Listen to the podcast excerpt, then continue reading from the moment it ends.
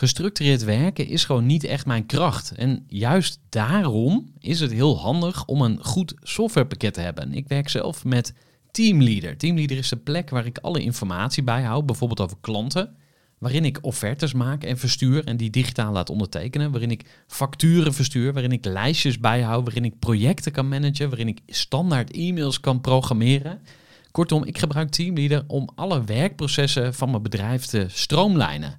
En zeker ook als je met een team werkt, is het heel fijn om over dezelfde informatie te beschikken. Nou, als je ook benieuwd bent of er mogelijkheden zijn om jouw bedrijf meer te stroomlijnen, of je nu alleen werkt of met een team, ga even naar teamleader.nl slash groeivoer en je kunt dan vandaag nog een trial starten voor twee weken lang, gratis. En je kunt Teamleader volledig uitproberen. En na de proefperiode krijg je ook nog zo'n leuke korting als luisteraar van Groeivoer. Ga naar teamleader.nl slash groeivoer. Groeivoer. Groeivoer. Zoek je inzicht, inspiratie voor je eigen bedrijf. Wil je elke dag iets leren? Luister dan naar Groeivoer. Het ondernemersverhaal van de Lekker Company begint in 2014. Oprichtster Davy van der Water was helemaal klaar met de cosmetica-industrie. Ze wilde een zuiver en puur product. Maar ze kon het nergens vinden en besloot dus om zelf cosmetica te gaan maken in de keuken met een kom en een mixer en natuurlijke ingrediënten. Maar het bleef niet bij een do-it-yourself project. Davy besloot om een merk te gaan bouwen, om echt te gaan ondernemen. En inmiddels heeft Davy lekker in de markt gezet. Ze heeft een kantoor in Utrecht, ze heeft een team in dienst en haar producten liggen bij vele winkels in Nederland, onder andere bij de Albert Heijn. Hoe is het Davy gelukt om haar bedrijf te laten groeien van keukentafelbusiness naar een echte company? Waar liep ze tegenaan? Wat kunnen we van Davy leren? En wat kunnen we nog van Davy verwachten? Je hoort het in deze nieuwe aflevering van de Groeivoer podcast. Kennis en ideeën van een interessante. Die haar verhaal met jou wil delen. Luister je naar Groeivoer. En Davy, welkom bij de podcast. Dankjewel. Goeie intro. Ja, jij kent eh, de podcast een klein beetje, dus je weet waar ik altijd mee begin. Wil je ons eens voorstellen aan de kleine Davy? De kleine Davy. Dan moet ik eigenlijk meteen denken aan eh Davy uit groep 6. Want dat is een beetje waar eh, achteraf misschien mijn bedrijf begonnen is. Ik eh, zat in groep 6 en toen hoorde ik voor het eerst dat mijn hamburgers van koeien werden gemaakt. Dat eh, vertelde de, de docent eigenlijk terloops als een beetje. Eh, en die ging verder met zijn les, maar ik heb de hele dag niet meer opgelet. En we gingen die avond gourmetten. En ik zag de hele kinderboerderij in die pannetjes belanden, zeg maar. En ik heb eigenlijk gewoon de hele avond gehuild. En mijn moeder heeft heel lief courgettes staan bakken. Eh, dus eigenlijk, en sindsdien ben ik vegetariër. En dus af en toe nog een, eh, een puberpauze dat ik toch zin had in frikandellenbroodjes tussen gezeten. Eh, maar dat kenmerkt me denk ik wel een beetje als eigenwijs eh, kind met een hart voor dieren. Want ik was zo'n kind dat dan posters ging maken waar heel groot afgehakte vissenkoppen op stonden. En vlees is moord. En die wilde ik dan door de hele buurt gaan ophangen. Wow. En mijn moeder zei, nou bewaar die maar even hier in de la. Dat is leuk voor later. Maar dat kenmerkt me mijn kindertijd wel een beetje. Dus ben, een eh, beetje activistisch klinkt het ook wel. Klein beetje, ja. Ja. ja. Maar wel tot mensen vonden het niet altijd heel, heel leuk hoor. Hoe ik dat toen aanpakte. En, en, waar- en waar merkte je dat dan aan? Nou ja, dan gingen wij het eten en dan ging ik het wijzen en, eh, en eh, ja, uitleggen waarom, eh, waarom ik het er niet mee eens was dat iedereen vlees zat te eten. Maar eh, dat is wel iets milder geworden, die eh, veroordeling eh, op vlees. Ja. En, en in welke omgeving ben je opgegroeid? Want om, om even het beeld te schetsen. In Vlissingen, in Zeeland, echt aan het strand. Ik heb een hele leuke jeugd gehad, een, een fijn gezin. Ook tot mijn tiende waren mijn ouders samen. Maar ik ben eigenlijk de hele zomers altijd lekker op het strand. Daar op school gezeten. En ik was daarna, sinds mijn ouders dan wel uit elkaar waren, heel trots hoe ze dat gedaan hebben. Want die zijn altijd bevriend gebleven. En dat eh, is vrij uniek, volgens mij. Dus ook nu soms af en toe met, met hun nieuwe partners, zeg maar, gaan ze met z'n vier op het terras zitten, een borreltje drinken. En eh, dat, dat vind ik een leuk detail uit mijn jeugd. En eh, nu nog steeds. Ja, en ehm, wat heb je dan van je ouders meegekregen? Eh, want je hebt het al even over je moeder gehad. Die supporten ook jouw eh, ontwikkeling, zeg maar, als, ehm, eh, ja, ik wou zeggen moraalridder, maar dat is niet helemaal het woord, maar als, als activist voor het goede. Mhm. En, en je vader, hoe, hoe reageerde die daar dan op? Mijn, va- mijn vader heeft ook altijd netjes voor mij als kind zeg maar een apart uh, brakje gekookt, zeg maar. Of had altijd apart gehouden. Dus hij heeft, ik denk niet dat hij er per se heel erg mee eens was of iets van vond. Eh, hij is heel meegaand. Maar hij is wel echt een ondernemer, dus dat is wel heel leuk. Hij heeft eh, eh, eigenlijk altijd een beetje projectjes gehad. Eh, en nu nog steeds, hij bouwt apps. En eigenlijk altijd ook wel wat met een beetje wereldverbetering erachter. Bijvoorbeeld een app waarmee je kunt samenrijden met andere mensen die dezelfde kant op moeten. Een soort lift-app. Ja, dat soort dingen. Dus dat is wel leuk. En wel- wat heb je van je vader geleerd? Mijn vader is heel eh, non-veroordelend. Dus dat, dat eh, lukt mij nog niet altijd eh, om dat helemaal op te nemen. Maar dat vind ik een hele mooie karaktereigenschap van hem. Dat hij eigenlijk laat zien van iedereen heeft zijn eigen verhaal, zeg maar. Dus dit is het doel. Dat je alleen maar het topje van de ijsberg van iedereen ziet. Dus dat je iedereen zijn waarde moet laten. Dus dat heb ik heel erg van hem geleerd. En van mijn moeder, die, die, die is heel zacht. Met iedereen rekening houden, misschien iets te veel. Eh, dat heb ik heel erg van haar geleerd. Ja, en eh, is er ook iets wat je achterlaat, zeg maar, waarvan je zegt van, hé, hey, dat, dat deden mijn ouders, maar dat zou ik echt nooit doen? Nou, wel iets wat mij niet geholpen heeft bij Lekker. Ehm, en dat is eigenlijk een beetje, hoe zeg ik dat? Ja, ze zijn totaal niet commercieel. Eh, en dat, dat kan heel mooi zijn. Maar voor Lekker zou dat me compleet tegen hebben gehouden om hier succes en dus ook impact mee te maken. Dus dat heb ik een beetje terug moeten geven. Een beetje een negatief gevoel over geld en geld verdienen. Ehm, dat heb ik echt een beetje moeten mentaal teruggeven, zeg maar. Van ik, ik heb daar niet zoveel aan om dat ook zo te voelen. Want dan kan ik niet groeien met mijn bedrijf. Ja, en, en hoe heb je dat gedaan? Heb je dan met hun over gepraat? Of is dat iets waar zij nooit wat over gehoord hebben? Maar hoe, hoe heb je dat aangepakt? Ik heb dat eh, in een ondernemerscursus ge- tegengekomen eigenlijk. Omdat ik heel vaak bedrijfje zei over mijn eigen eh, bedrijf. Eh, en toen bleek dus wel dat dat ja, onderbewust eh, iets... heel, eigenlijk bijna alles wat je zegt, wat voor een ander opmerkelijk is... eh, komt bijna altijd wel uit je jeugd terug, zeg maar. Toen heb ik een familieopstelling gedaan. En eh, dat was wel heel cool. En daar bleek dus eigenlijk dat... ja, dat daar ook wel iets van mijn ouders in mijn jeugd. En, en een soort angst eigenlijk. Angst voor succes, maar ook angst om...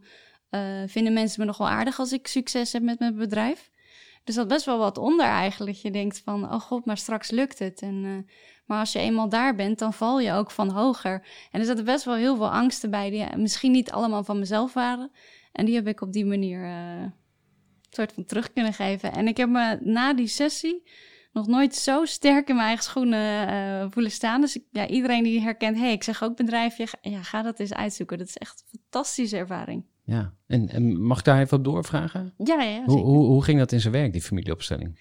Nou, dit was een, wat simpelere variant met eh, houten poppetjes. Ik heb er ook wel eens eentje gedaan, eh, echt, echt met figuranten soort van. Of representanten moet je dan zeggen, geloof Mhm. ik.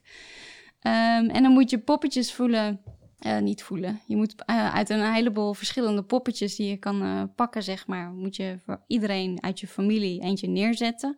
En hoe je dat dan aanpakt, bijvoorbeeld pak je eerst jezelf of eerst iemand anders. Kleine, grote poppetjes, dat zet je allemaal onbewust in een bepaalde volgorde en positie neer. En dat zegt best wel wat.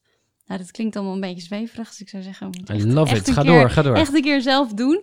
Eh, maar dat geeft dus heel veel inzicht op een soort ja, birdview op je eigen situatie. Van hé, wat gebeurt hier nou eigenlijk? En ja, wie zit daar mentaal eh, tussen? Wie zijn stem is dat die je bepaalde angsten meegeeft? Eh, altijd goed bedoeld. Hè, de angsten meegeven doe je altijd uit van de pas op en bescherm jezelf. Alleen ja, ik had, voor lekker had ik daar dus niet zoveel aan. Dat ik het zo eng vond om succes te hebben, dat ik kansen niet durfde pakken. En daarna heb ik eigenlijk veel meer kansen durven pakken met toch wel wat resultaat. Wauw, cool hoor. En eh, lukt het je dan ook om dat eh, vast te houden? Want je zei na die familieopstelling voelde ik me helemaal herboren als het ware. Maar daarna kan je natuurlijk weer terugvallen in patronen. Heb, heb- hoe, hoe, hoe zit dat dan? Absoluut. En dat is ook heel herkenbaar. Want eh, in elke nieuwe fase, ook met je onderneming dan, eh, moet je weer keuzes maken. En ik heb een heleboel mensen om me heen verzameld die al veel langer doen of veel verder zijn eh, met iets vergelijkbaars. Hè, een duurzame start-up of in de cosmetica of, whatever. En die geven soms uit al hun ervaring tegenstrijdig advies.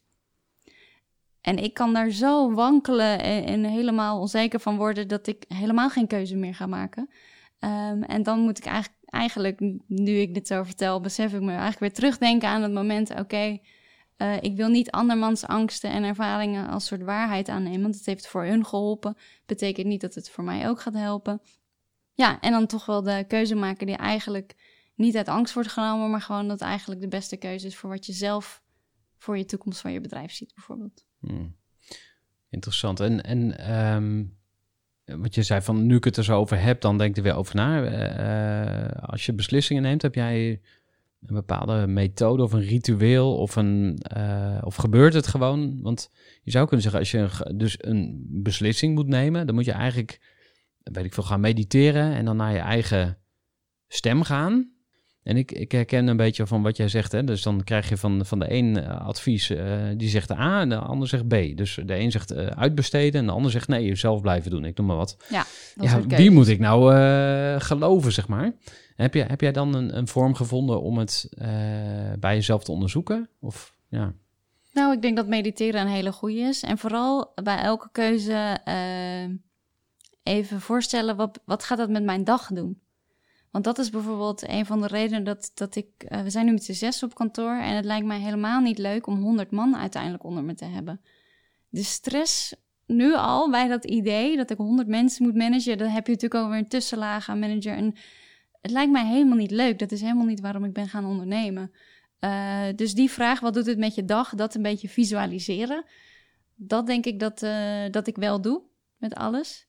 En ook uh, beseffen van, oké, als ik hier ja tegen zeg, waar moet ik dan nee tegen zeggen? Want waar wij nu ook wel eens tegen aanlopen, uit enthousiasme, uh, is dat we tegen tien dingen ja proberen te zeggen. En dan eigenlijk overal maar half werk leveren of niet op tijd reageren op iets.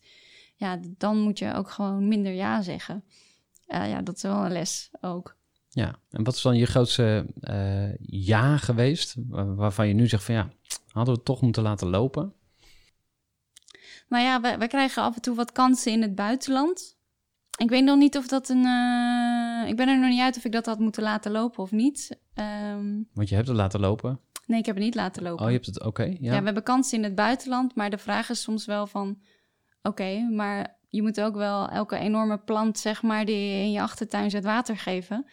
Um, hoeveel water hebben we eigenlijk nog, zeg maar? Oké, okay, maar dan betekent dat eigenlijk dat, ik, dat ga je dan financiering aantrekken of, of hoe ga je dat dan doen?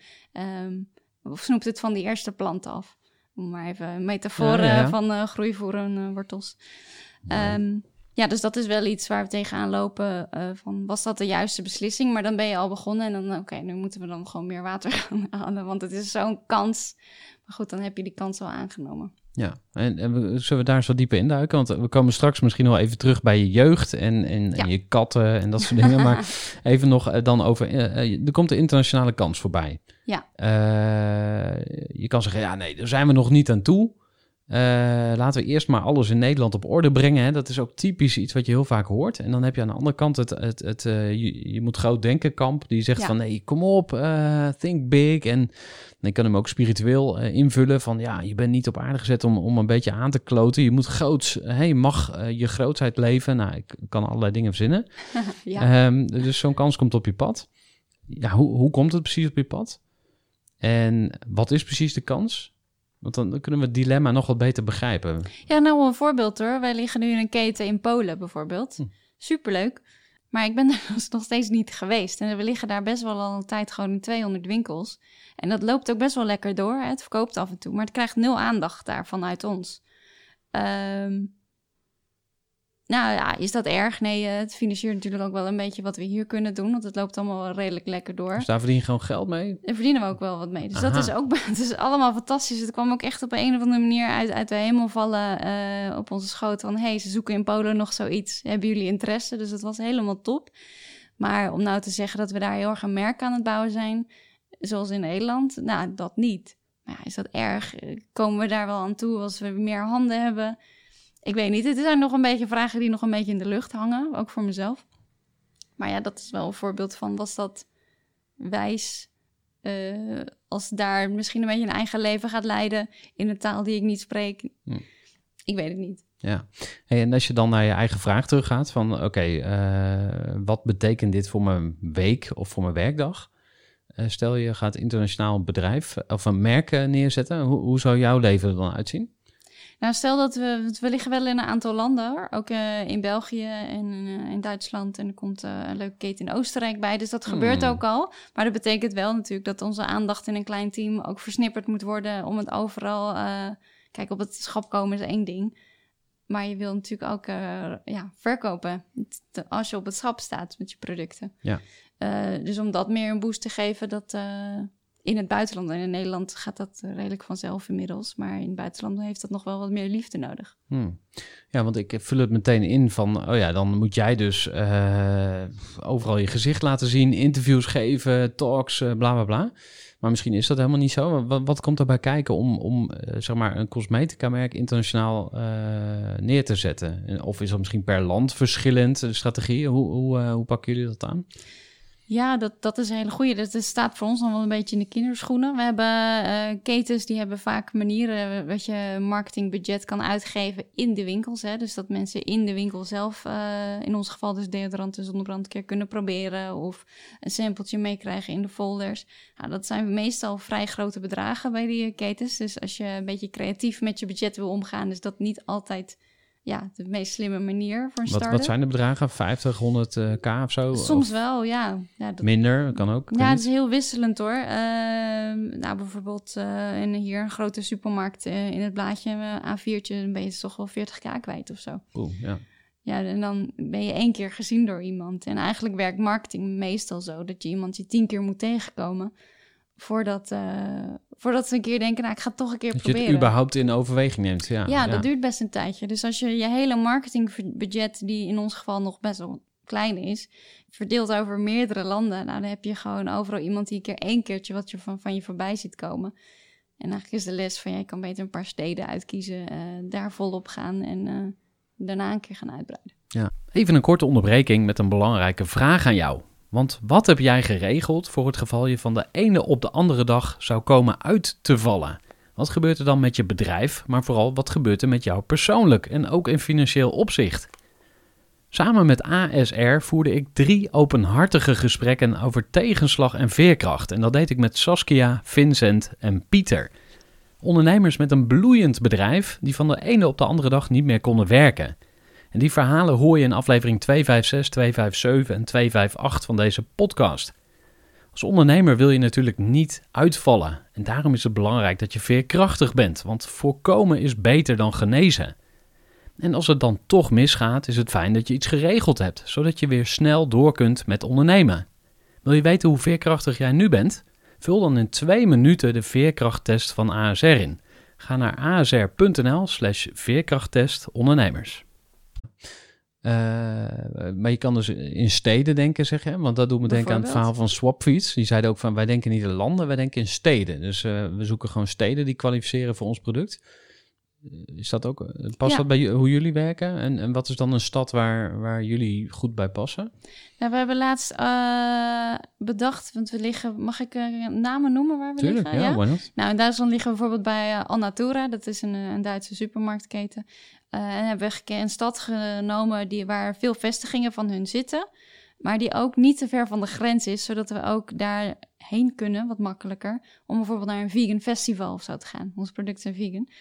Ehm, dat we daar letterlijk een keer ons gezicht kunnen laten zien. Maar ook mensen daarna weer naar die lokale winkels kunnen sturen. Dan kunnen we ook qua sales, zeg maar, in zo'n stad zeggen van... oké, ook hier willen we in meer winkels überhaupt liggen. Dus ook de eenpitters, salons, dat soort dingen. Zo kan je dat aanpakken. Dus we hebben nu in België en in Duitsland eh, eh, twee steden, zeg maar, eh, uitgekozen. En dan eh, gaan we daar ook de ads draaien. En dan, eh, als we wat meer effect zien... dan hebben we op een gegeven moment ook meer budget... om een keer een stad erbij te gaan pakken. Ja. Maar je ligt wel al door het hele land natuurlijk. Ja. Hey, en ehm, eh, jouw, jouw rol dan bijvoorbeeld op zo'n vegan festival? Wat, wat ga je dan precies doen op zo'n, op zo'n plek? Heb je een standje of je, je geeft weer een talk of een interview? Of wat, hoe- Nee, een stand. Ja, Ja. en in, eh, de, in Duits, twee collega's van mij die spreken een miljoen keer beter Duits dan ik. Dus die gaan daar staan. Ik, ik ging heel enthousiast, ik ga mee. En toen zeiden ze, ja, dat is misschien niet zo'n goed idee. Ja. Want je spreekt geen Duits. Ehm, dus eh, die gaan daar staan. Eh, eentje is een B2B, dus dat is echt om, om meer de ketens daar te leren kennen. Eh, inderdaad, wat interviewopties, dat soort dingen misschien te regelen. En de B2C is eigenlijk om gewoon ook het feedback van onze ja, klanten eigenlijk te krijgen. Ook per land kan dat best wel verschillen. Snappen ze onze woordgrapjes op de verpakking? Vinden ze dat leuk? Slaat het totaal de plank mis hier? Is eigenlijk gewoon echt een beetje leren van, ja, hoe werkt dat hier? En eh, mensen daar vertellen waar ze het lokaal kunnen kopen. Hmm. Want dat is blijkbaar ook belangrijk. Ja, uiteindelijk wil je, als je in een winkel ligt en je roteert niet of je verkoopt niet, zeg maar, ja, dan op een gegeven moment sta je er niet meer op het schap natuurlijk. Dus ook om dat lokaal daar te pushen van, hé, hey, je vindt ons gewoon hier. Ja, dat weten mensen vaak helemaal niet. Ja. Want ja, dus dan liggen in een gemiddelde drogist misschien 20.000 merken en producten. Nou, nou, niet merken, producten. Ja, die ken je Ja. echt niet allemaal. Dan moet Nee, je toch gewoon wel een wat, beetje eh, naartoe gepusht worden, zeg maar. Ja, en, en het vergt dus ook eh, eh, dat mensen je product weten te vinden tussen al die producten. En ze, Ja. ze zijn normaal gewend om gewoon producten, een, een ander product in een mandje te slingeren. Dus dat is best wel lastig om, om dan mensen zover te krijgen om jouw product op te pakken. Ja. En wat is dan volgens jou in jullie verhaal de reden of het sterkste argument om voor jullie te kiezen? Maar ja, ik vind dat dus moeilijk om er één te kiezen. En dat is ook dus een beetje een valkuil van ons. Eh, ten eerste, het is, het is vegan. Het is helemaal plasticvrij. Ik denk de allerbelangrijkste, en dat is zeker voor de deo zo, hij werkt als een tierenlier. En dat is eh, ook een van onze slogans een keer in een campagne geweest. eh, smells lekker, works like a tierenlier. Nou, dat woordgrapje werkt natuurlijk ook alleen in Nederland. Mhm. Ehm, dat is eigenlijk de nummer één reden om het in ieder geval een tweede keer te kopen. Want eh heel mooi verhaal over sustainability, groen ruikt lekker, allemaal leuk. Maar als jij aan het einde van de dag en jezelf ruikt, dan koop je die deo echt niet nog een keer. Ehm, en dat is ook de reden dat ik eh, met die deo begonnen ben. Want toen ik hem zelf uit een beslagkom maakte en ik deed hem onder mijn armen, dacht ik, huh, dit werkt. Is, eh, het voelt alsof je ergens een lifehack op op eh, Pinterest ergens probeert. En je denkt, dat werkt toch niet, maar toch een keer proberen. Ja, zo is mijn bedrijf een beetje gestart. Ja, Eh, is misschien mooi om, om dan dat, de, de, founding story, hè, dus de early days, nog eens wat meer te schetsen. Want hoe, hoe kwam je überhaupt op het idee om, om je eigen cosmetica te gaan maken? Ik heb dus een vegan challenge gedaan samen met mijn broer. Eh 30 dagen vegan. Ik was al vegetariër. Eh, en op een gegeven moment eh, ben je wel gewend om alle etiketten te lezen. Blijkt er vaak melk en paprika chips zitten, dat soort dingen. Maar ja, dan is je shampoo op. En denk je, oké, eh, daar ook even de etiketten lezen. Nou, nog steeds spreek ik de inky, de cosmetica taal, echt niet vloeiend. En ik dacht, nou, het is eigenlijk zo raar, want als je eenmaal gaat googlen, en zeker 8,5 jaar geleden, blijkt dus dat heel veel cosmetica dierlijke ingrediënten bevat. En toen dacht ik, hoe kan het nou dat we zo verwachten dat op een blik soep gewoon precies staat wel of geen gehakt zit hierin, maar als er in een zeep een, eh, toch een slachtproduct eigenlijk, of een, eh, restproduct daarvan, dat, dat kan gewoon in je zeep belanden. En, en, en ik werd me zo boos. En ik denk, iemand die islamitisch is, zit zich in varkenszeep te wassen in de douche en heeft geen idee. Hoe kan dat? Hoe is dit legaal? Hoe, hoe, hoe hebben we dit gemist? Dus Gewoon. toen kwam die, die woede weer boven die, die je eh, ook in groep 6... achtjarige boze, ja, ja, of eh, iets ouder misschien. ja. En toen dacht ik, nou, eh, ik, heel veel googelen, wat kan ik nou wel? Maar goed, dan moet je helemaal naar speciaalzaakjes toe nog. Dat is inmiddels echt onwijs veranderd. Vegan cosmetica is, eh, heeft een enorme groei doorgemaakt. Eh, en toen kwam ik dus op Pinterest tegen dat je heel veel dingen zelf kon maken. En dacht ik, oh, zo lachen. In plaats van een cake een keer een scrub maken of een deo. En toen dacht ik, ja, dit werkt. Hoe kan dat nou? En ik heb daar een, eh, een, metafoor voor van de appeltaart. Dus als je je hele leven een soort van diepvries één nummer appeltaart... die eh, drie jaar houdbaar is, gegeten hebt... en je hebt voor het eerst eentje gemaakt met echte appels...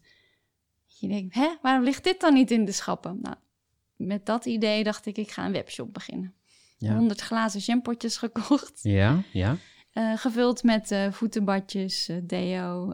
Niet elk recept werkte top hoor, moet ik eerlijk over zijn. Dat, kokosolie is geen goed ingrediënt of basisingrediënt voor je shampoo als je geen vet haar wil. Maar ja, dat is uiteindelijk de Lekker Company geworden. Toen nog Lekker in een potje heette we eerst. Lekker in een potje. En, en, en die potjes, daar ben je dus mee gestopt? Ja, dat waren toen echt nog glazen jampotjes.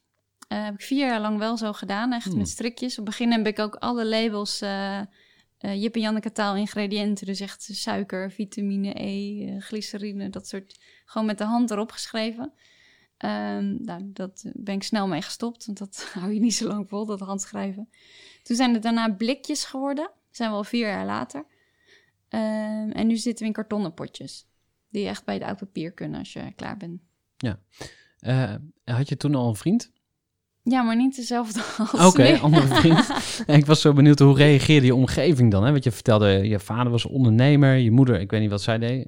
Mijn moeder werkt op een middelbare school. Oké, nou, nog meer mensen in je omgeving, maar hoe, hoe reageerde die erop? Dacht van, ah, eh, Ja, heel leuk. Mijn eh, toenmalige vriend, Wil heet hij, een Engelsman, die eh, was ook wel een enorme ja, soort van cheerleader hoor, voor lekker. Dus dat was heel leuk. Maar op een gegeven moment zat, eh, hadden we een kast in onze slaapkamer waar op een gegeven moment al mijn verzenddozen in stonden. De webshop ging natuurlijk ook nog vanuit huis. Overal jampotjes. Dus dat was een beetje het punt van, eh hey, ga eens een kantoortje zoeken. Eh, en hij samen met mijn broer hebben mij overtuigd om op een gegeven moment mijn baan op te zeggen in de marketing. Ik werkte bij Albelli. Van eh, ga die sprong nou wagen. Wij zijn eventueel je backup voor een paar maanden als het echt, ja, shit hits the fan, zeg maar. Ehm, dus die hebben mij overtuigd om dat te gaan doen. Dus dat was eh, ja, onwijze support. Ja. Ja, en toen moest ik wel drie maanden later eh, bleek eh, dat eh, omzet geen winst is. oké, vertel eens. Dus heb ik wel, ja, compleet. Ik ben heel slecht met cijfers. En ehm, wel iets minder slecht dan toen, maar ik, ik had echt geen idee. ja, dan stond ik op een markt, in, voor de kerstmarkt, en had ik 500 euro omzet in een weekend. En ik dacht, nou, Naar het en dan ga casino. je, ga je een soort rekenmachine. Als ik dit, dit, dit, doe, dan eh, heb ik een paar duizend euro per maand. en Verdien ik Wat? meer dan in mijn marketingbaan. Ja, toen ging de standkosten, je marge. Nou, toen bleek dus dat ik 50 euro had verdiend in netto winst. Ja, dat valt dan wel een beetje tegen. Dus ik had vrij snel eh, bijbaantjes nodig. Dus dat heb ik ook nog best eh, lang gedaan. Ja. En had je dat kunnen voorkomen, zeg maar, als je nu terugkijkt? Want, eh, wat adviseer je zelf? Of nou ja, dus mensen die in dezelfde schoenen staan? Ja, voorkomen door wat groter te denken. Ik was zo met elk potje maakte ik zelf. ehm, ik was eigenlijk niet eh, aan het ik was niet aan het werk aan, aan mijn bedrijf, zeg maar, maar vooral in mijn bedrijf. Dus ik was gewoon vooral bestellingen aan het doen, pakketjes, eh, de mails beantwoorden. Ehm, af en toe zat daar eh, sales bij. Nou, dat deed ik dus eigenlijk allemaal over de mail. Dat is natuurlijk ook niet echt hoe je sales moet doen. Ehm, Hoe dan wel? nou ja, mensen kopen graag van mensen. Dus ik denk dat dat eh, het belangrijkste is. Dat je echt een samenwerking gaat. En ergens hoorde ik de quote...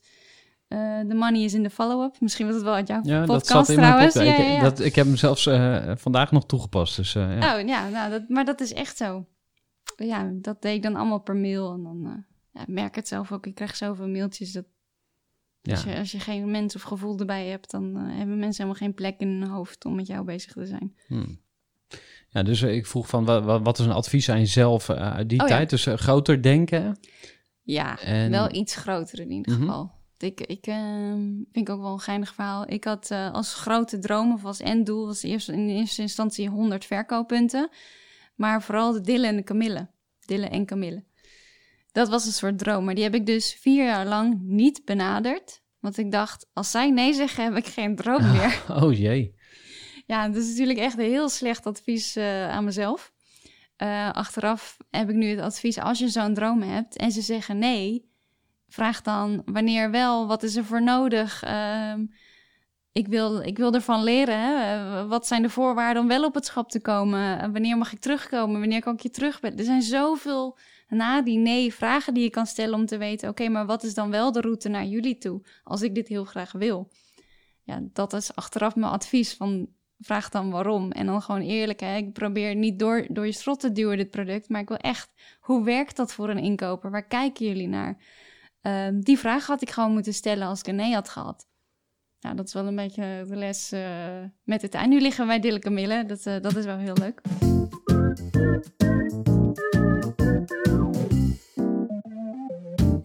En eh, waar, waar kwam jouw eh, doorzettingsvermogen vandaan? Of jouw drive? Is dat, is dat die woede uit groep, groep 6 van... van eh, ik ga bij Dylan en Camille naar binnen en ik ga gewoon net zo lang door ga, totdat ze me op de plank zetten.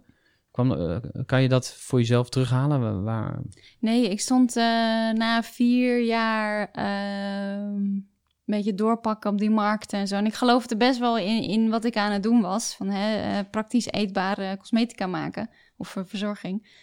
Eh, maar ik stond echt op het punt om de handdoek in de ring te gooien. Omdat ja, iedereen om me heen was carrière aan het maken.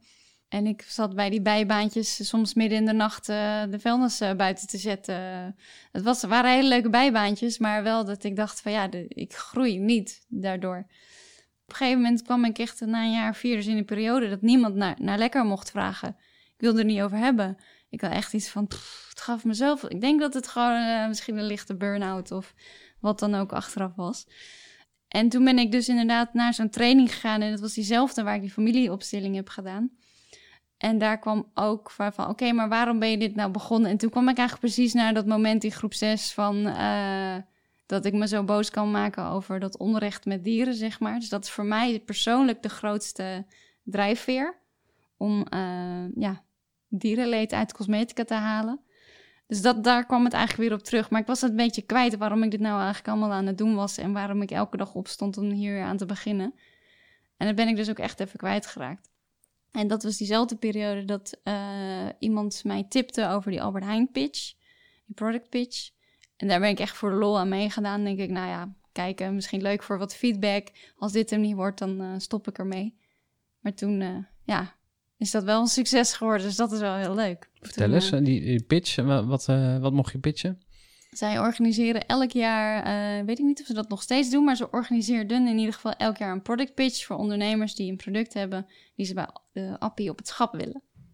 Nou, mijn producten voldeden totaal niet aan een logisch iets, shampootjes, eh, weet je wel. Als je kijkt wat er nu eh, op het schap staat daar, bij de drogisterijsectie, was dat wel een, eh, een, een brug te ver, maar ik dacht dat is leuk. Maar dan mag je dus pitchen, dan heb je een beetje een Dragon's Den-achtige setting. Echt van de, ja, de hoge pieven bij Ahold wel. En dan mag je je verhaal doen. Dus ik had verteld over hoeveel chemicaliën we wel niet op onze huid smeren. wat de norm nu is en, en wat ik maak. En, dan, en wat onze recensies zijn. Van, ik denk echt dat dat de tijd wordt voor Ahold om... eh, ja, ik, volgens mij heb ik gezegd, jullie hebben meer dan 400 deo's eh, op albertheijn.nl. En er is er gewoon geen één duurzaam. Ik wil jullie eerste duurzame optie zijn. Ja, ik dacht nou een beetje bluffen. Die gaan straks mij uitlachen als ik eh, de kamer uitloop. Maar ze vonden het dus gewoon een leuk verhaal. Dus ik was eh, tweede geworden. En mocht op het schap. Maar ik had nog geen barcode. eh, ja, het was eigenlijk helemaal nog niet klaar. Mijn producten. Ik maakte toen ook nog voetenbadjes, scrubs van alles. Dat heb ik dus helemaal teruggebracht naar alleen deo. Eh, om die stap te kunnen maken van oké, ik heb, moet nu naar een laboratorium. Ik moet een producent zoeken. Ik moet nieuwe verpakkingen. Eh, ja, dus dat was best wel een weg. Maar het was ja, een soort enorme stip op de horizon van ja, de klanten heb ik eigenlijk al. Ik moet het alleen nog gaan, eh, gaan doen. Dus dat was wel heel tof om eh, zo te mogen doen. Ja. Hey, en je vertelt dat je een compagnon hebt. Ja. Hoe, hoe past hij in het plaatje? Ja, die is eigenlijk in die tijd dat ik dus dacht, oh god, oh god, eh, ik zit hier met een beslagkom en ik ben ondertussen met Albert Heijn eh, in gesprek. In je badjas, ik zie het helemaal voor me. Bij wijze van, ja, dus er er zat nogal een, eh, een stuk tussen. En het was eigenlijk een collega bij mijn bijbaan toen. Die zei, je moet eens met uh, praten. Dat heb ik gedaan. En ik dacht dat het een business coach was eerst. Dus ik zei van, ik wil best met je praten, maar ik heb eigenlijk niet zoveel budget. Dus ja, Fuck off. dus eh, Eh. ja, even, ja, nou ja, meer van, eh, ik weet niet wat je... Wat wil je wat van me vond. Ik dacht dat hij ging pitchen of zo. Nou, dat was helemaal niet zo. Superleuk gesprek gehad. Zei hij, ja, binnenkort koffie drinken. Ehm, zij zei, ja, hoeveel, hoeveel heb je nou eigenlijk nodig? Dus ik eh, op papier van, ja, die eerste batch gaat dit en dit kosten. Zei, nou, dat, dat lijkt me eigenlijk wel leuk om eh, dat te gaan doen. Dus hij heeft nu een, een eh, aandeel, hij, heeft me onwijs geholpen om een beetje mijn been op de grond te houden. Ehm, want ik vond het zo spannend om hem- in het Ahold-kantoor te staan. Maar ja, hij dacht, ja, het zijn ook maar mensen. Dus hij houdt me een beetje sane als ik af en toe een beetje in paniek raak of eh, dat soort dingen. Dus dat is wel heel leuk. En nu nog steeds vier jaar later denkt hij mee over de finance, eh, strategieën, legal. Dat is een beetje zijn pet. En eh, hoe eh, is jullie aandelenverhouding? Ik heb drie kwart. En hij eh, de rest? Hij een kwart, ja. Ja. En eh, jullie hebben ook funding opgehaald? Of hebben jullie dat eh, nee, niet gedaan? nog niet. Eh, we zitten een beetje te bakkeleien wanneer en of en hoe we dat willen insteken. Ik wil voorkomen eh, om puur voor mijn ego een miljoen op te halen bijvoorbeeld. Dat lijkt me niet het juiste uitgangspunt. Maar als wij denken, oké, we lopen nu tegen iets aan waar we geen ja tegen kunnen zeggen door geld. Of nou, er zijn eigenlijk allerlei variabelen. Maar dan willen we ook wel heel goed nadenken, oké, met wie gaan we dan in zee? Niet iemand die zegt, joh, doe gewoon een beetje water bij de wijn en eh, gas geven. Ja, we, we willen het ook gewoon, we willen het ook wel wat hebben om nu nog zeg maar zo organisch te, te groeien. Maar je had ook Maar- eh, al veel eerder geld op kunnen halen, toch? Met eh, crowdfunding of dat soort opties. Ja, we hebben eigenlijk vooralsnog niet heel veel. We hebben wel een, een krediet. Dus dat is wel af en toe handig. Ja. En zeker, want als je een product verkoopt, zit natuurlijk heel veel van je geld gewoon in voorraad. Dus dat wel. Ja. Ik, ik vind het heel krachtig wat jij zegt van... eh, ik wil gewoon het zo doen dat het bij mij past. Dat is ook eigenlijk waar ik steeds meer in ga geloven. Van ja, bouw gewoon een bedrijf zoals het bij jou past. En eh, ik denk dat je wel eerlijk moet zijn eh, naar jezelf toe over de nadelen. En Mhm. dus als ik terugkijk op mijn eigen eh, ondernemersbestaan, ik ben nu ongeveer 15 jaar bezig. Ik heb heel veel stress gehad. Ik heb heel veel risico genomen. En bottom line relatief weinig opgebouwd. Omdat ik altijd ook maar al het geld weer terug in de, in de zaak gestoken heb. En altijd dacht, ja, we moeten weer door investeren, groeien. eh, weet ik veel, personeel aannemen, software kopen. Als ik er nu op terugkijk, denk ik van, hé, hey, dat had ik veel anders moeten doen. Ik had het ook gewoon eh, ja, veel kleiner en compacter kunnen houden. En dan ook super winstgevend. Zodat je ook eh, wat vrijheid kan kopen. En zeker nu ik eh, kinderen heb, denk ik van... hé, hey, ik wil helemaal niet s'avonds thuiskomen... en dan dat mijn hoofd nog helemaal vol zit met, met actiepunten... en er gaat weer een teamlid weg en ik moet het weer oplossen. En dus een bedrijf kan je ook omlaag trekken... Absoluut, ja. Je, je vertelde ook al even van, ja, ik heb ook wel eens op punt gestaan om, om ermee te stoppen. Wat, wat, wat, eh, wat vind jij zwaar aan ondernemen of lastig? Ja, dat, dat stoppen, dat was eh, een jaar of vier geleden. Dus dat, toen heette het ook echt nog lekker in een potje. En deed ik het in principe alleen. Eh, wa- ik had echt wel wat ZZP'ers die eh, hielpen. Dus dat was super leuk. Maar het was echt, ja, alleen ik eigenlijk Ja. voor de rest. Ehm, wat ik zwaar vind is dat het nooit ophoudt en dat iedereen altijd naar jou kijkt van wat gaan we doen. En dat ik weet niet of per se nou daar mijn kracht ligt. Maar wat, waar sowieso die hele battle hoor. Want wat ik eh, soms zeker als je op LinkedIn klikt en iedereen heeft er heel veel geld opgehaald en is eh, heel veel aan het groeien. En ik doe er ook wel aan mee. Soms is het een beetje een goed nieuws show. En we liggen weer bij die keten en die keten. Ehm, maar op een gegeven moment, er zit iets in van het is dus nooit genoeg of zo. Je bent nooit, you're never arrived of zo. En dat, dat is best lekker als je op een gegeven moment, nou we houden het hier gewoon bij. Maar er zit een soort in onze maatschappij, maar ook in mij, iets van je moet groeien, want anders is het niet genoeg of zo. Maar ja, je moet je natuurlijk elke keer afvragen van oké, maar wat betekent dat nou voor je week? Bijvoorbeeld wij als team, wij werken vier dagen. Dat is ook vrij uniek voor een eh, flink groeiende start-up. Maar dat vind ik dus ook heel belangrijk. Dus af en toe dat hele ideale beeld dat ik heb van slow living en heel veel tijd voor mijn zoontje en alles. En ondertussen dat ik denk, we gaan Europa veroveren. Ja, dat is wel eens een battle van ja, oké, eh, kan dat allebei en hoe dan? En dat, ja, aan de ene kant vind ik dat echt een fantastisch idee. Dat we overal in de schappen, dat we de norm van cosmetica veranderen. Want dat wil ik heel graag. En als ik dan kijk wat er verder op het schap staat, ben ik ook echt niet meer in mijn, in mijn eentje dat, eh, eh, ja, die norm aan het proberen te veranderen. Dus dat is super tof. En tegelijkertijd denk ik, ja, soms wil je gewoon eh, thuis zijn. Ja. Ja, dat is soms een battle. Ja, heeft je moederschap jouw ondernemerschap veranderd? Nou, meer in de zin van, ik, ben, eh, ik heb wel gewoon echt een eh, goed verlof genomen. In ieder geval voor Nederlandse begrippen. Hè? Want eh, mijn collega uit Canada die zei, je zoontje is drie maanden, wat, wat doe je in godsnaam op kantoor? Blijf lekker een jaar thuis. Dat is daar de norm. Voor Nederland is het heel gemiddeld als je kind een maand of drie is om weer te gaan werken. Maar wel het gevoel dat je overal een klein beetje tekort kan schieten of zo. Dus dat je op je werk denkt van, ik wil eigenlijk overwerken. Maar dat je denkt, ja, ik wil ook niet dat mijn kind als laatste bij de opvang wordt opgehaald. Dus die... Dat ik. Ja, toch? Ja, en dat doe ik ook niet hoor. want Dan gaat mijn laptop dicht. Ik moet heel vaak tegen mezelf zeggen: Oké, ik red geen levens, we maken eh, cosmetica. Ja, En dan gewoon lekker naar je zoontje toe gaan. ja. In jouw geval je dochters. geloof. Ja, ja, precies. Nou, ik herken ook dat inderdaad, je wil niet de laatste bij de opvang zijn, eh, maar ook vooral gewoon, voor, ik wil er gewoon zijn. ja. Dus dat is eigenlijk het enige En ook wat je met hoeft te je doen. aandacht dan. Ja. Niet eh, met je zoontje eh, op schoot zitten en dat je ondertussen op Slack zit op je telefoon eh, nog wat werkvragen te beantwoorden. En hoe lang denk je dat ehm, jij kunt besteden aan één bedrijf? Ik weet nog dat ik na tien jaar een beetje uitgekeken was op een bedrijf. Wanneer, wanneer zeg jij van, hé, hey, nu moet ik gaan? Dat is een hele goede vraag. Ik denk op het moment dat je dat het niet meer voelt dat je een ondernemer bent in je eigen bedrijf. Eh, en omdat, ja, ik ben nu zelf 8,5 jaar bezig, maar het is nu zo. We zijn pas met anderhalf à twee jaar dat ik een team heb. Dus dat is voor mij nog best wel nieuw. Voelt dat dus nog allemaal nieuw en aan het ontdekken. Maar als je op een gegeven moment het zoveelste contract of het zoveelste dit, en dat het een beetje repetitief is. Dus als je een beetje op een kerstkou gaat zitten of zo, ja, dat lijkt me dus echt helemaal niks aan. Dus ja, dan is het aan mezelf om of er weer een onderneming van te maken. Hè? Dus door iets anders te gaan doen binnen je bedrijf. Of een nieuwe tak erbij. Of iets waar je heel blij van wordt. Ja, of uiteindelijk misschien iets anders te gaan doen. Maar voorlopig vind ik het wel echt heel erg leuk. Ja, en de, de missie is ook nog niet gerealiseerd. Nou, ja, en elke... Eh, die 100 eh, filialen of die 100 verkooppunten, die, dat was ooit een B-hack, dat heb je snel afgevinkt. Ja. Maar Wat er eh, nu is. ja, wat, wat is dan eigenlijk Nou, nu? la- laatst heb ik hem eh, geformuleerd als eh, one lekker product in each European bathroom. Dat is ook meteen lekker realistisch. Maar ehm, dat was een beetje het idee. Vond ik wel echt, echt een beetje van... ga je voor natuurduurzame cosmetica, dan moet je lekker hebben. Dus dat we een beetje top of mind zijn in, in die hoek.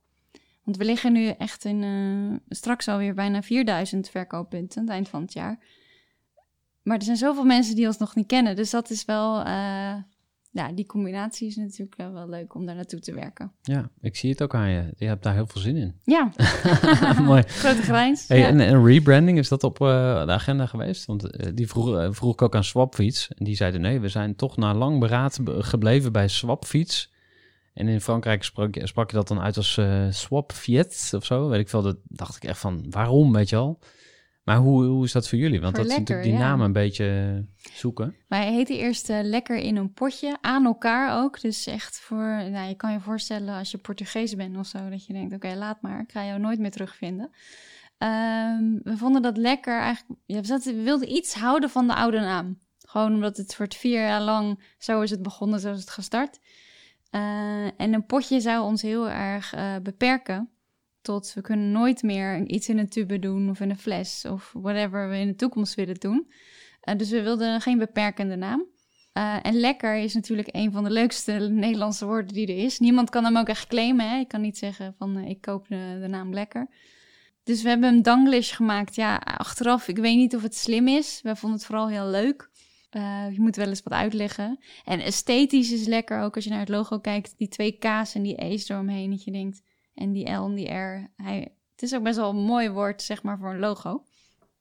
Je bent een beetje er verliefd. wel- ik vind, ja, we vinden het wel leuk. Ja, we hebben ook heel veel over andere lekker variaties. eh, lekker Republic, lekker Care. Echt van alles met lekker bedacht. En uiteindelijk is het eh, de Lekker Company geworden. Ja, nou, ik vind er sowieso heel, heel aantrekkelijk uitzien. Dus dat is natuurlijk ook, eh, want eh, eh, ehm, je bent idealist, maar je hebt ook die marketing vibe goed te pakken. En je moet zin hebben om het van het schap te pakken. Dus als het inderdaad die, die Ja, eh, reformwinkel ergens achteraf is eh, waar je geen zin hebt om naartoe. Dus je moet het grote publiek aan kunnen spreken. Dus het moet er goed uitzien. Heb je eh, daar eh, concessies in moeten doen? Of hoe, hoe eh, sta je daarin? nou, ehm, ik had eh, toen ik voor het eerst met Feddo in zee ging, eh, hebben we natuurlijk een bepaald bedrag afgesproken. En dat was voor de eerste batch, voor de designs eh, en dat soort dingen. Maar daarna was eigenlijk meteen het geld op. Dus dat is achteraf ook, ja, ook een beginnersfout van mij, denk ik. Oké, leuk, ik sla op het schap. Oké, nu is geld, staat alles weer op nul.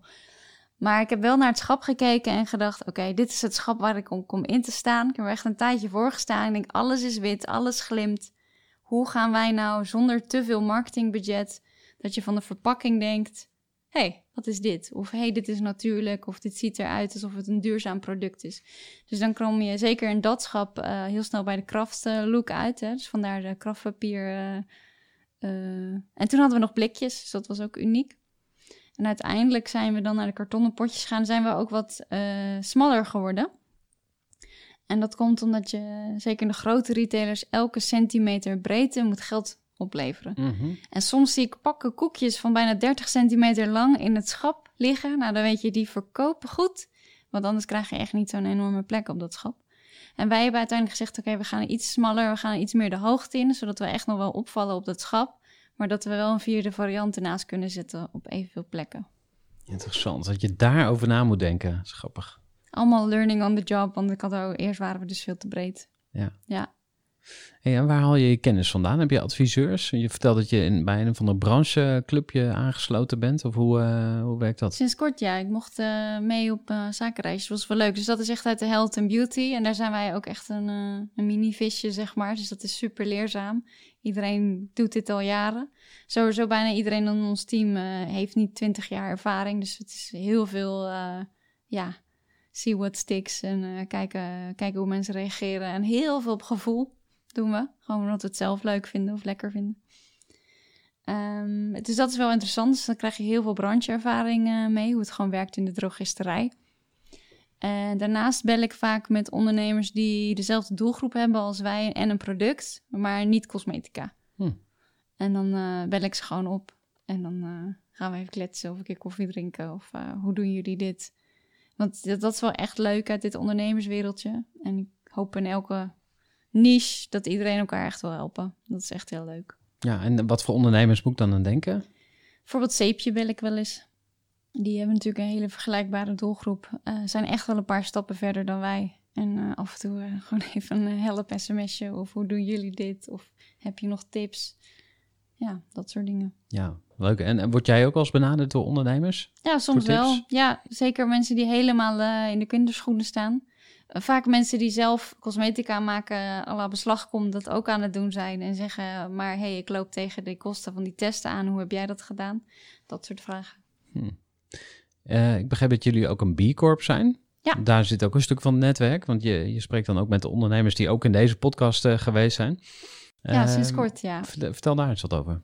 Ja, dat is best een bevalling hoor, ja, aanmelden voor zo'n B Corp traject. Ik denk dat we echt een aantal maanden eh, mee bezig zijn geweest eh, met allerlei documentatie. Dus het is ook een enorm goed framework om even een soort van zaklamp op je eigen bedrijf te zetten van oké, hoe doen we het eigenlijk op al die vlakken? En hoe kleiner je bent, hoe minder je... Ja, je- ik heb geen HR-afdeling. Ehm, maar vaak worden dat soort dingen wel verwacht dat je bepaalde dingen en statements en cultuurstatements allemaal op papier hebt. Dus dat moet je dan allemaal doen om zo'n B Corp eh, certificering te krijgen. Maar het feit als je begint, als je je onderneming begint vanuit een duurzaamheidsdoel, dan is het wel iets makkelijker om te halen. Want dan zit niet allemaal achteraf. eh ik bedoel, de hele Greenwashing. dan is het geen greenwashing, want daar prikken zij toch wel aardig doorheen.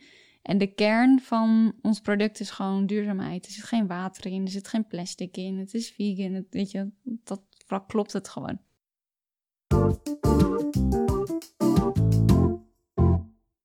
We gaan, we gaan eh, naar jouw eh, eh, groeilessen.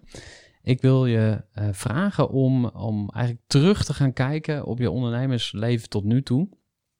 En je mag ook gewone levenslessen erin stoppen. Hè? Dus het hoeft niet alleen over ondernemen te gaan. Maar wat is nou ja, een, een les of twee misschien die je mee wil geven aan de luisteraars?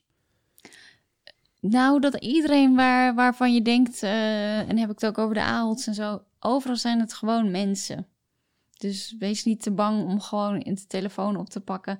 En zeker bijvoorbeeld hè, een inkoper die heel hoog bij een hele bijzondere keten staat. Eh, soms is het echt wel even zoeken om iemands telefoonnummer te pakken te krijgen. Maar als je belt voor advies, denk dat ze het heel vaak heel leuk vinden om je te helpen. Van joh, hier kijkt een inkoper naar. Als je dan een product hebt natuurlijk. Ehm, en dat betekent echt niet dat je meteen het schap opkomt, maar dat zijn wel de lessen die je nodig hebt om eh, uiteindelijk wel zo'n schap op te komen. En nee is eigenlijk nu niet, nog niet, niet een nee voor altijd. Ik denk dat dat ook heel eh, belangrijk is in sales. Dus niet denken van ze hebben nee gezegd, ik eh, moet, moet ermee stoppen, maar ja, dan is het gewoon never, not yet. Dus dat is een les. En wat ik nog een persoonlijke levensles vond, dat is leuk, want die vroeg ze laatst ook eh, bij een ander netwerkding. En dat was als je een leven een boek was, wel, welke les zou je er dan uit kunnen trekken? En voor mij is dat op de, de meest positieve manier die ik kan bedenken, is dat nobody cares. En dan niet eh, heel negatief van nobody cares about me, maar juist van joh, als jij een keer een outfit aan hebt of iets doms hebt gezegd, iedereen denkt echt 20 seconden van, huh? Oh, dat is wel een beetje raar. En dan is het gewoon klaar. Iedereen is lekker de hoofdpersoon in zijn eigen verhaal en gaat is lekker met zichzelf bezig. Dus niet te veel je druk maken over wat anderen allemaal vinden en gewoon lekker je eigen pad bewandelen. Mooi. Amen. Amen, sister, thanks. Neem jezelf niet te serieus. Dat Ja, zijn mijn vader ook eh, tegen mij. Dankjewel, papa. We gaan eh, afsluiten. Dankjewel, Davy. Ik heb hier ook een lekkere fles champagne staan nog voor je. En eh, voor je die open mag maken, wil ik graag van je weten wat jouw definitie van succes is. Wanneer ben jij geslaagd? Ja, in ieder geval eh, succes vind ik denk als je, als je groeit, dat het niet ten koste van anderen gaat. En wanneer mag die fles dan open? Nou, ik heb vanavond een borreltje, eh, eigenlijk nu, meteen hierna, op mijn werk. En eh, mijn vriend en mijn zoontje komen ook en eh, mijn compagnon. En dat is eigenlijk omdat we B Corp zijn geworden en omdat we in een nieuw gebouw zitten. Zitten we inmiddels alweer een maand of twee, maar... Dus die, ik denk dat ik die zo eh, heel even in de vriezer ga leggen. En dan, zodat die koud is. En dan lekker open gaan poppen. Top. Ik ga kijken of ik nog een eh, koude eh, voor je heb. Want volgens mij heb ik er ook nog geen koud staan. Krijg je die van me mee. En als je zelf denkt, van, ja, ik wil ook wat vaker mijn successen vieren. Ga dan even naar vierjesucces.nl. Dan kom je terecht bij Didon. Dat is de sponsor van deze mooie fles. En eh, dan kun je zelf ook een lekker doosje champagne gaan bestellen. En we gaan elkaar nog spreken. Ik ga je in de gaten houden. En dank voor je komst naar de studio. Dankjewel. Ja, binnenkort hebben we weer een heel tof event in de planning staan. En dat is het event van 4 augustus 2022. En wat gaan we dan doen? Nou, we gaan het hebben over zelforganisatie. Hoe kun je nou meer uit je team halen door ze veel meer verantwoordelijkheid te geven? Want heel veel ondernemers die weten donders goed, en ja, misschien hoor jij er ook wel bij, maar die weten donders goed hoe alles moet. Ze zijn eigenwijs, ze trekken van alles naar zich toe. Ze kunnen het niet zo goed loslaten willen alles controleren. Nou, ik snap dat best. Hè? Ik heb daar zelf natuurlijk ook wel eens last van. Maar wat nou als je veel meer eh, uitgaat van eigen kracht, van wat mensen zelf kunnen, van zelforganisatie.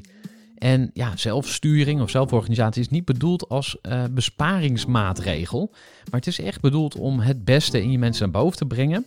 En we gaan op 4 augustus een masterclass krijgen van Jan-Paul Ouwerkerk. Hij is founder van het bedrijf Soepel. Hij weet alles van dit onderwerp. En ik ga ook weer twee ondernemers onstage interviewen om te horen hoe zij hun organisatie meer zelforganiserend hebben gemaakt. Zodat je veel relaxter op vakantie kunt. Nou, ik heb al een tipje van de sluier. Dat is niet iets wat je even snel fixt. Dat zul je echt eh, jarenlang aan moeten bouwen. We gaan ook intervisie doen eh, met elkaar. Dus jij kunt jouw ja, grootste succes komen delen, maar ook je grootste bottleneck. En daar gaan we dan in kleine groepjes met elkaar over sparren. En er is altijd een hot seat. En ja, soms vergeet ik het dat te zeggen, maar we hebben ook altijd een inspiratie-netwerkdiner. Dus ja, je hebt een ontzettende boordevolle dag. eh, vanaf twee uur s middags tot negen uur s avonds met enorm veel waarde. En dat doen we op 4 augustus bij de Werkspoorfabriek in Utrecht. Super vette locatie. Als jij daarbij wil zijn, stuur mij even een berichtje via LinkedIn. De naam is Gerhard Tevelde. Zijn we nog niet gelinkt? Voeg mij toe.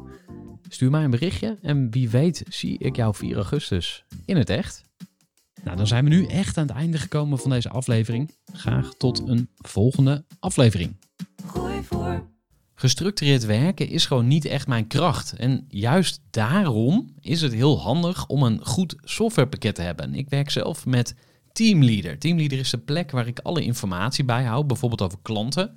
Waarin ik offertes maak en verstuur en die digitaal laat ondertekenen. Waarin ik facturen verstuur, waarin ik lijstjes bijhoud, waarin ik projecten kan managen, waarin ik standaard e-mails kan programmeren.